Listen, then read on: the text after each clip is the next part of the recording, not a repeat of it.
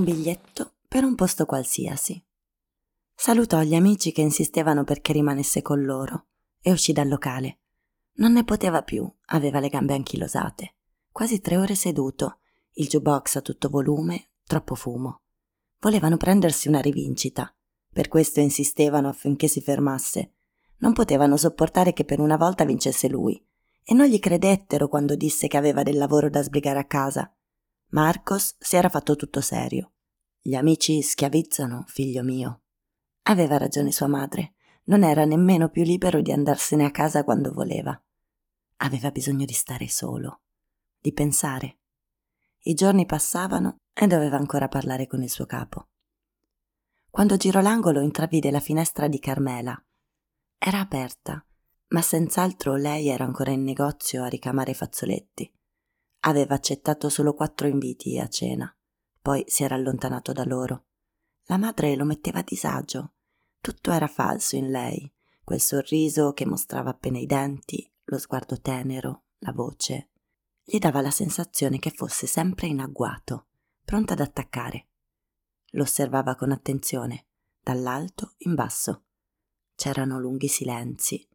Doveva elogiare i piatti che avevano preparato solo per lui. Guardava Carmela senza che nessuno se ne accorgesse, perlustrando frettolosamente il suo corpo. Poi girava gli occhi affinché la madre non lo notasse. C'erano fiori sul pianoforte, cognac e creme di liquore per il dopo cena. Non poteva lamentarsi, l'avevano accolto fin troppo bene e quelle cene dovevano essere costate un occhio della testa. A cosa stava pensando adesso Carmela? Per chi stava preparando le sue cenette succulente? Chi vedeva affacciarsi le sue cosce quando accavallava con disinvoltura le gambe? Dopo cena Carmela suonava il piano. La madre sprofondava su una comoda poltrona e mangiava un cioccolatino dopo l'altro mentre i sospiri le sollevavano l'esuberante petto. Lui ascoltava quei brani suonati timidamente e lo invadeva una dolce tenerezza. Doveva parlare con il suo capo quanto prima, chiedergli con decisione un aumento. Si sarebbe messo il completo grigio di flanella e la cravatta blu scuro a righe rosse. Bisogna essere ben vestiti quando si avanzano richieste. Ma se il signor A gli avesse detto mi stupisce che lei chieda un aumento, non sembra averne bisogno. È che devo sposarmi, avrebbe aggiunto subito. Così non poteva andare. Il suo capo avrebbe detto Cos'è questa novità che deve sposarsi? E lui non avrebbe potuto sopportare quel tono di scherno, carico di sottintesi. Doveva fare delle prove, studiare parola per parola quel che gli avrebbe detto. Irene gli chiedeva tutti i giorni se aveva parlato con il suo capo.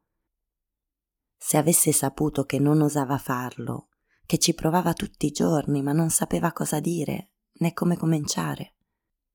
Avrebbe passato la notte a pensarci, fino a trovare il modo giusto per farlo. Irene assicurava che non le dispiaceva aspettare ancora un po', a casa sua però non la pensavano allo stesso modo. Ti sta facendo perdere tempo e vedrai che alla fine non ti sposerà. Cominciava a essere stanco di quella premura. A volte non aveva nemmeno più voglia di vedere Irene. Quella domanda quotidiana cominciava a risultargli insopportabile. Se Carmela fosse stata sola. Quando arrivò a casa la domestica lo avvisò che un signore era passato varie volte a cercarlo. Come si chiama? Gliel'ho chiesto, ma non mi ha voluto lasciare il suo nome. Non è uno dei miei amici? No, li conosco bene. Questo era un signore molto serio, alto e magro, con un abito scuro. Salì le scale pensando a chi poteva essere la persona che lo cercava. Entrò in camera e si sedette sul letto, pensieroso. Accese una sigaretta. Solo gli amici lo cercavano a casa. Per qualsiasi altra faccenda passavano in ufficio. Immaginò un uomo alto e magro, come l'aveva descritto la domestica, con un abito scuro, serio, cupo. Avrebbe cominciato dicendo La prego, signor X, di essere coraggioso. Sua madre è in fin di vita e non c'è modo di salvarla.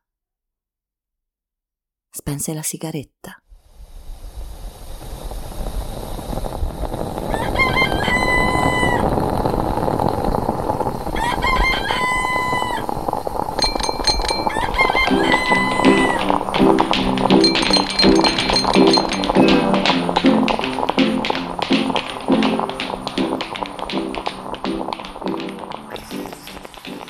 Morte nel bosco di Amparo Davila.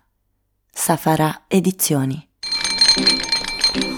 Lunedì intro. Entrare nella settimana con le prime pagine di un romanzo. Legge Marta Marchi, Samba Radio. Sceglie il romanzo. Elisa Vettori, due punti, libreria.